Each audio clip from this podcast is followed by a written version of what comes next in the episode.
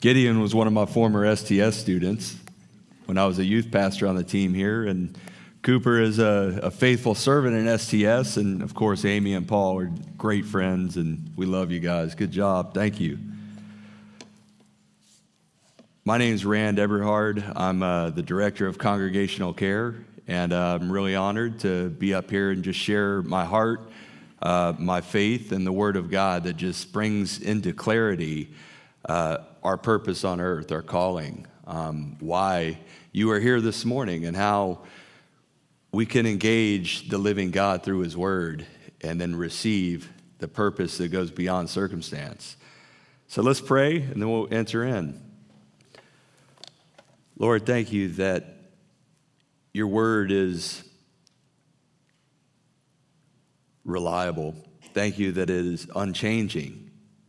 And because of your love for us, you sent Jesus into the world to die that we might have life to the full now and the opportunity to live into eternity.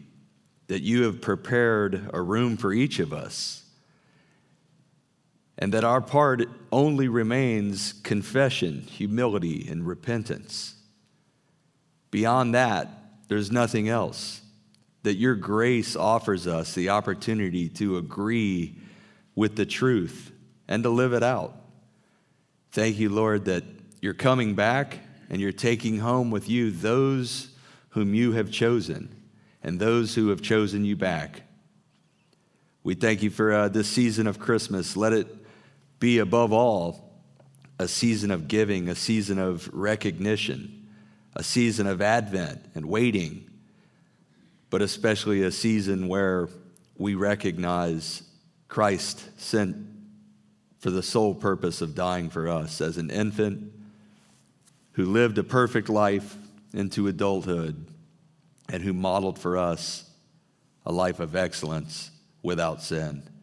So, thanks for each person here and we pray that your word ring true in our hearts with clarity and give us purpose as we walk out with application to live for your glory and honor. In Jesus' name, amen. So I'm going to read out of John 14 to start. And it's in your uh, Bible there in front of you in the bottom of the seat on page 1071.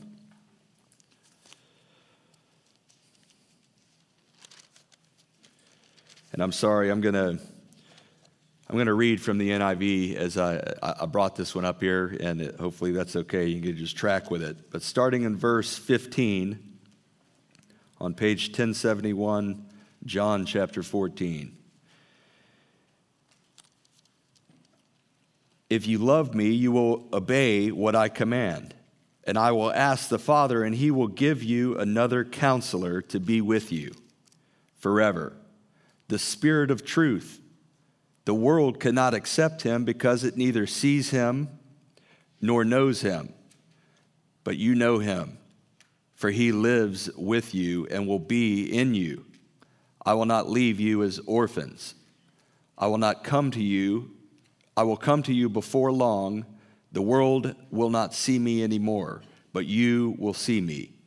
Because I live, you also will live. On that day, you will realize that I am in the Father, and you are in me, and I am in you. Whoever has my command and obeys them, he is the one who loves me. And he who loves me will be loved by my Father, and I too will love him and show myself to him.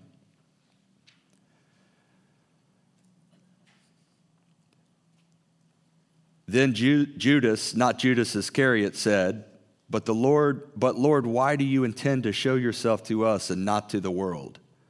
Jesus replied, If anyone loves me, he will obey my teaching. My Father will love him, and we will come to him and make our home with him. He who does not love me will not obey my teaching. These words you hear are not my own, they belong to the Father who sent me. All this I have spoken while still with you, but the counselor, the Holy Spirit, whom the Father will send in my name, will teach you all things, and I will remind you of everything I have said to you. Peace I leave with you, my peace I give you. I did not give to you as the world gives. So do not let your hearts be troubled and do not be afraid. The word of God for the people of God. So we live in a world, in an age where passion is often considered an adequate substitute for precision. And because passion is attractive and it's motivational and it drives uh, a narrative or an agenda, it's easy to be, to be swept off of your feet and caught up in a vision. Vision motivates, but strategy mobilizes. So if our strategy is not one that is or, of which origin is found in heaven, then our strategy is probably about ourselves. So we have an unmet need, and that unmet need is always a spiritual one. I'm going to talk this morning a little bit about societal pressure, a little bit about accumulation, and trying to offset the burdens of the heart. Then we're going to talk about what it means to wait, having been well equipped with the Lord, the Holy Spirit. So, fake news trends six times faster than the actual truth, true fact. They don't even care anymore what goes out because the marketing companies generate incredible amount of money um, for advertisement on social media platforms. People opt for things that require the least amount from them emotionally, socially, relationally. A first question for a person who's wandering through life with a, a heart that is heavy and an uncertainty of mind of what does the gospel require of me is if I enter into that social context, what is going to be required of my heart? So it's hard to enter in, and it's hard to find your purpose in a place where your purpose isn't missional at most or as primary. So, with the rise of social media and the age of acceleration, the speed of technology, microchips double every two years in speed. We all know and we've all seen the increase in anxiety and stress, this felt pressure to keep up. My dad always says you got to be a modern day genius just to function in today's society, right? you got to be a genius just to operate your, your devices. So, understandably, uh, trauma, depression, anxiety, stress, this felt pressure and this, this, uh, this undercurrent uh, of our culture that just pulls us into conformity to have and to own and to be to where your, your, your status on Facebook or how many people like you or your business card ultimately give you a sense of self worth. The result of this unmanageable um, sense of pressure uh, leaves us looking for coping mechanisms. And co- coping mechanisms uh, play out it, uh, it, uh, oftentimes by way of addiction. And addiction is this an ever increasing desire for something that has an ever decreasing ability to satisfy. So, this can be food or busyness or substance abuse or social media or gaming, whatever it is that you look to as an escape to cope with the pressures of life, will not deliver indefinitely. So there, there's the un, unmet need on our hearts where we aimlessly wander to resolution and contentment and a sense of peace. But only in Christ, by way of the Holy Spirit, do we find and experience the fruit of the Spirit the love of God, the peace of God, the joy of the Lord, which is the deepest form of happiness. So we go about life in our best effort, leaving and needing and wanting more. Consumerism, the accumulation of things to offset stress, one of my big uh, struggles at working in pastoral ministry, entering into trauma situations all the time. It feels like my life is a constant sense of trauma. But by God's grace, I've been sober from alcohol for 20 years. And that's not something I hang on the mantle like, hey, look at me. It's more of walking with the Lord and abiding in the presence of God and understanding day by day that if I lay my heart before Him, He has something to say. Same is true for you and I, for each of you, that if you lay your heart before the Lord, He's speaking. So we're all being monitored and profiled by marketers to predict what kind of advertising would most appeal to us. It's no longer a billboard, it's a social profile that you, as you search Google and look on your, your, uh, your social media platforms, they track your patterns. And you have this custom profile that they know exactly how to make an appeal to your heart that you might buy to offset or buy to belong. This is conformity to social pressure, and this will never deliver, as I said. Young adults that I've worked with through the years, having been a youth pastor here in Buckhead for, I don't know, 12 or 14 years here at the church and elsewhere, and through Young Life with my dad, work now with a lot of young adults that are in college or post college. And one of the big uh, realizations that, that I've come to in helping someone is recognition of my own, and that is the pressure that young people feel when they're asked, So, what are you doing? And if they don't have their answer in, in place that sounds socially acceptable and they don't have the profile dialed in, that was me at 25. I didn't. I was lost. I was addicted. I was broken and living for myself. When you don't have that answer in place, there's this sense of defeat where the cycle of despair sets in, where, where you have this defeated mindset, where you're burdened by people and life because you don't really see that you're accepted by the Lord Himself as a believer in Christ. So you strive to have your answer in place, and if you don't have that, then you move towards whatever would offset this, this sense of self that leaves you limited and feeling inferior. So these, these societal pressures that work towards conformity uh, leave us wondering where do I belong and where do I fit?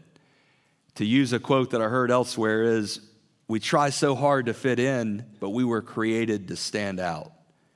Fitting in with culture leaves us aimlessly wandering towards resolution and belonging and purpose.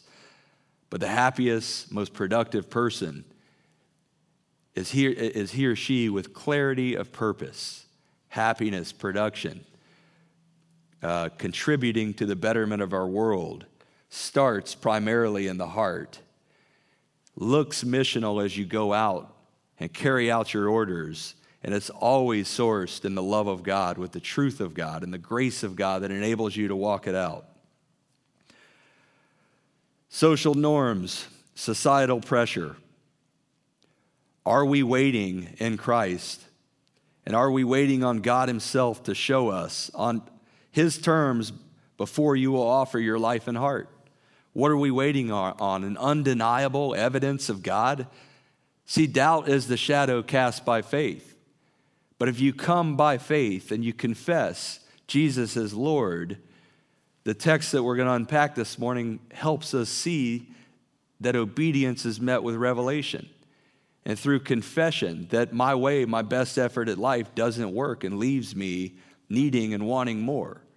When we understand these things, the Lord reveals himself to us. And we all have read Romans 1 that through creation it's undeniable that there is intelligent design, to use a, a, science, a scientific uh, descriptor, but there is a God who made us, the maker of heaven and earth. You can read Genesis 1 and see um, through John 1 and Romans 1 that the Holy Spirit, the Father, and the Son were present at creation, and they're present sitting here with us today in our lives. So, why is it that we, we put things as priority before the most important reality in our world that we'll ever know the gospel of Christ? So, in the world, we engage uh, of God, in the Word of God, we engage the heart of God through the power of the Holy Spirit, which illuminates the Word and brings to life the living Word, the Holy Spirit. We learn everything we ever need to know now by being reminded of everything Jesus ever said then. This is an exciting invitation into gospel exposition, which is evidence of God lived out. As we read the word and hunger and thirst for righteousness and feed off this bread of life, we embody our convictions and not just learn about them. And through humility and through the agreement and through the, the partnership of a surrendered life in Christ, the Holy Spirit has offered and entrusted us that we would be the evidence of a risen Christ in a broken world. So, my question to start or to follow through with this long intro is this Where and when do you go where demand ceases from your life? Just for a minute. And what is demand? Well, being preoccupied and being busy on the way to go accomplish a list of tasks, I've learned and am learning, is often tied to people pleasing above all. We want people to agree with our coming and going. And see, yes here means no here, but because we gen- generally have compassion for people, we want people to agree with us. And I think it has something to do with this undercurrent of felt pressure to have everything in place and to look like everyone else and act like them. But waiting well is not being preoccupied. It's unapologetically eliminating hurry from our lives. A quote shared in a book called Soul Keeping. Unapologetically eliminating hurry in our lives. Resting in the Lord, walking out our faith, abiding in Him leads to a contentment to endure hardship which goes beyond circumstances. So, in this Christmas season, we think of the word and we hear the word Emmanuel, which means God is with us. Christmas is not just a day, but it's a way of life. And Advent means coming. So we await with the hope of God, which means the joyful anticipation of good, the return of the Lord and we wait to be brought up into heaven, into eternity as followers and believers of Christ, surrendered, mind, will, and emotion to the Lordship. His coming is all about life and freedom and true abundance. So if we miss that, we miss everything. So let's launch into the text a bit and let's just un- unpack as we go through quickly, uh, starting with building into the text, waiting well as the adopted child of God. You see, slaves perform duties, sons perform acts of love. If you're an adopted child of God, you're in a love relationship. If you're a slave and you're burdened by the word of God and you're, you're burdened by your place in this world, that's a fear based relationship. You're enslaved to what is an obligation, and you think if I carry this out, things will work out for me. But the promises of God is if you have my command and obey it, you love me, and I will love you. I'll make my home within you as my Father will, and I'll reveal myself to you. The Paraclete, the one called alongside to help in critical situations the advocate, the helper, the counselor, the comforter, the encourager, the true friend. People think of people who step into our lives at critical moments that care enough about us to tell us the truth. This is what the Holy Spirit does. Illuminates the word of God for us that we hold up in the mirror the law and see how our best effort will not work but the grace of God, the blood of Christ on the cross, enables us to embrace the truth and live into a world with a heart that is informed instead of a heart that is aimless.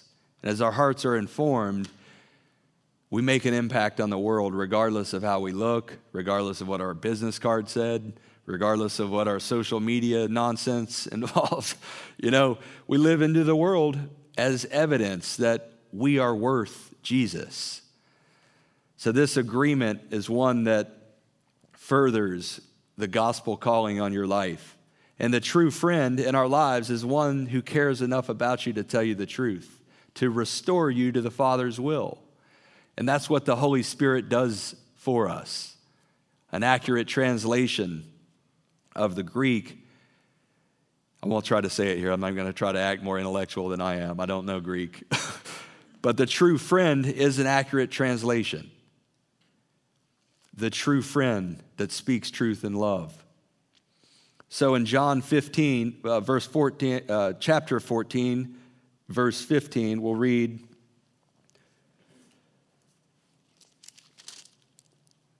If you love me, you will obey my command. Love expresses itself in obedience. In verse 16, the Trinity is fully present in this text. And I will ask the Father, and he will give you another counselor to be with you forever.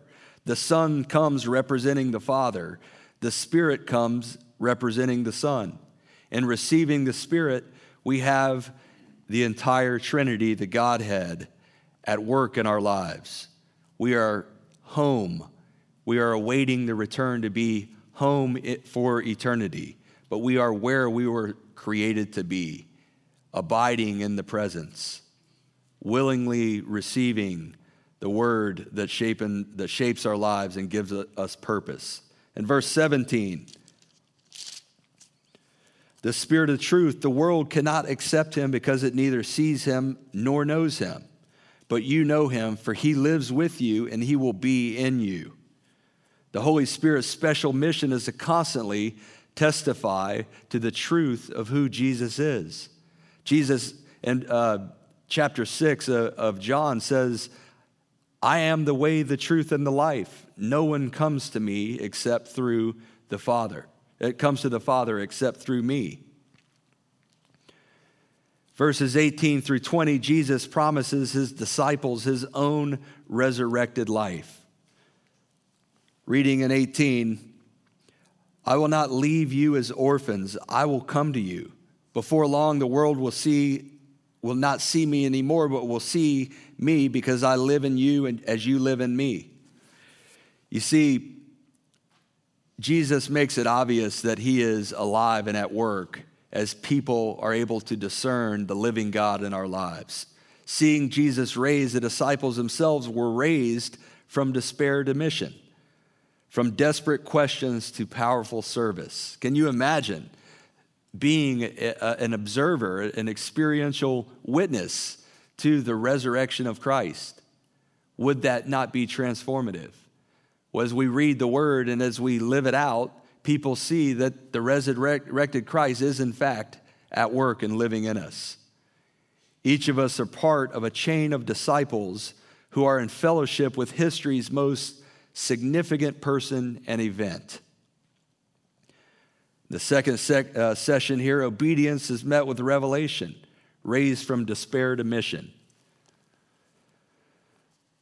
1421 has been one of my favorite verses for many years. And I, and I quoted it already, but obedience is met with revelation. We see that as we obey the command, the revelation of God continues to unfold in our lives. And there's two main ways Jesus feels love from us. And that is as we keep his command to trust Jesus and have a heart for the other. You see, things, the, the human compassion and forgiveness and generosity don't make sense in the natural person. But as our, as our heart is transformed and as our heart is positioned to receive God's love and His truth, then forgiveness is second nature. Side note on forgiveness is giving up your right to get even and releasing someone from judgment. I say that a lot, but it's central to my restoration ministry work here at the church uh, with a focus on just brokenness in life. Response and restoration is what we do in congregational care.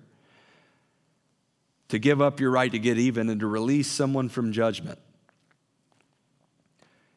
And 14, verse 24, whose word we really hear is the passion has to become what we want to hear, where a heart is functioning as God intend, intends. And you see, passion um, is the want to in life. And the have to, the being burdened by the world or, or being burdened and troubled by uh, uh, the heaviness of the word and being lost in some of the details, it's hard to develop passion.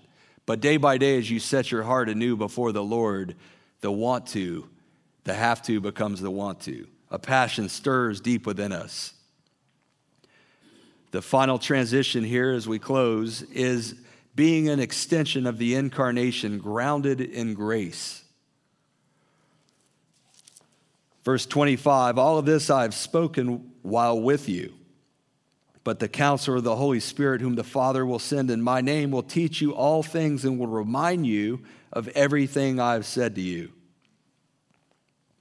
Elsewhere in scripture in 2 Timothy 3:16 and 17 we all know that all scripture is God breathed, useful for teaching, rebuking, training and correcting in righteousness, so that the person of God may be thoroughly equipped for every good work. So why do we look elsewhere? It's okay to study the things of the world to understand it well, but it, it is primary to hold the Word of God close, that it be written on our lives and discernible to the lost world around us, that that person has the evidence of the fruit of the Spirit. Jesus said, Judge them by their fruit. Paul said, The only thing that counts is faith expressing itself in love. The fruit of the Spirit, against such thing, there's no law. So, why do we make so many things primary in our lives when we are thoroughly equipped? to confront and restore and rebuke. You see, when we're living in the truth, it doesn't hurt when we receive a gentle rebuke. A gentle rebuke, as we read in Proverbs, turns away wrath. But to stir someone's heart from oppression, a person who's stuck in self focused behavior, requires loving them enough to walking into their lives and speaking a word of restoration. If we don't do that out of fear of rejection or fear of hurting their feelings, then we miss a part of our calling. But to continue God's purpose in His Word and knowing it well, He's given us the Word that we can not take ourselves too seriously, but take God serious and intentional above all situations, circumstances, letdowns, fear, uh, fears and failures. So, all scripture is God breathed, and we are thoroughly equipped. In verse uh, 4, or chapter 4, verse 23, it says, True worshipers will worship the Father in spirit and truth, for they are the kind of worshipers the Father seeks by the Holy Spirit, who is the Spirit and truth, and by Jesus, who is the enfleshment of truth. 14:6 he says, "I am the way, the truth and the life." Verse 1 uh, chapter 1 14 he says, "The word became flesh and made his dwelling among us. We have seen his glory, the glory of the one and only, who came from the Father, full of grace and truth." So how might we love like this? One key application might be to discern in amidst conflict or uh, un, uh, a lack of clarity around what God is doing in your life and uh, uh, setting out to accomplish through you is what does this situation require of me, interpersonally or missionally or uh, uh, deep within yourself as you're self aware and, and trying to take seriously your character flaws and weaknesses? What does this situation require as primary? a restorative truth, or the undeserved blessing of God, the grace of God, mercy, humility, compassion. Jesus came full of grace and truth, and we can have both, but situations require a unique application of one or the other. And then, of course, the truth plays out where grace is offered, and gra- uh, truth informs grace. But we have to make that decision is do we need to confront with truth or do we offer grace to listen well and see the person in front of us offering our whole heart that we might access their heart and win the right to sow a seed of truth to set a person free from themselves because that's what sin is it comes down to secret self-love when we love ourselves more than the other we love ourselves more than the ways of god we put ourselves at the center of our agenda you can tell that if you're about your own business and you're not listening to anybody speak into your life and you're, you're, you're set on your own purposes, that you're not considering the most important the way and the will of the Lord. So, in closing, Jesus' incomparable peace, the shalom of God, Jesus' once and for all mission. Jesus says in the final verse, May things go well for you in every way, and do not be afraid. Do not be troubled. Do not be afraid. I'm learning in my, in my ministry and my walk with the Lord that we fear above all the loss of quality of life. And in this season, more than any other, in this year 2020, we fear illness, we fear the economy collapse, we fear um, many other things, but perhaps what we fear most is a material world that we enjoy that makes us look a part of the rest.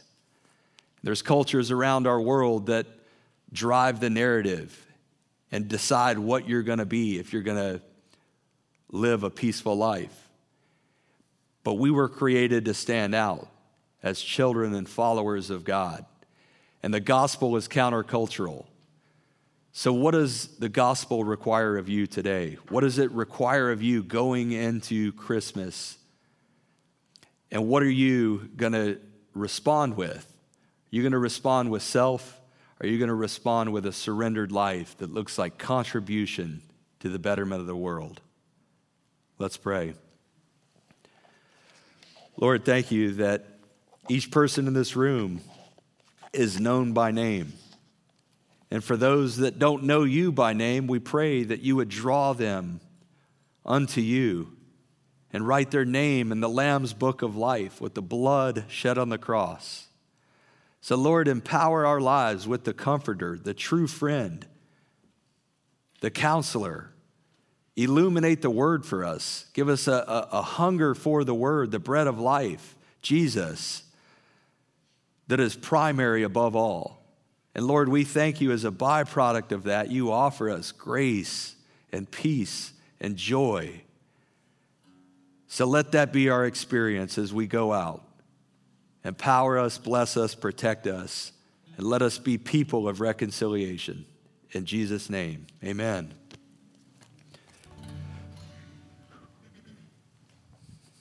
Well, if you would please stand and uh, join us in worshiping.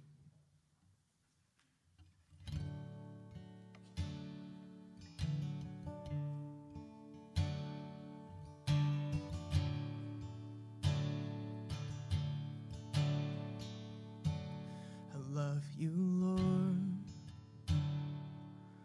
For your mercy never fails me. All my days I've been held in your hands. From the moment that I wake up until I lay my head, I will sing of the goodness of God.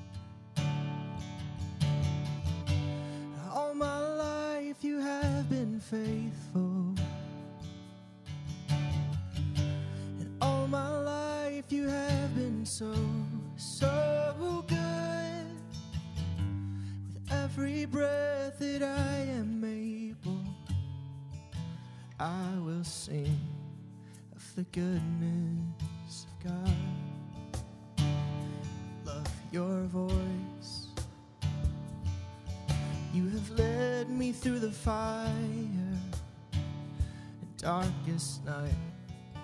You were close like no other. I've known you as a father. I've known you as a friend. I have lived in the goodness of God. And all my life you have been faithful.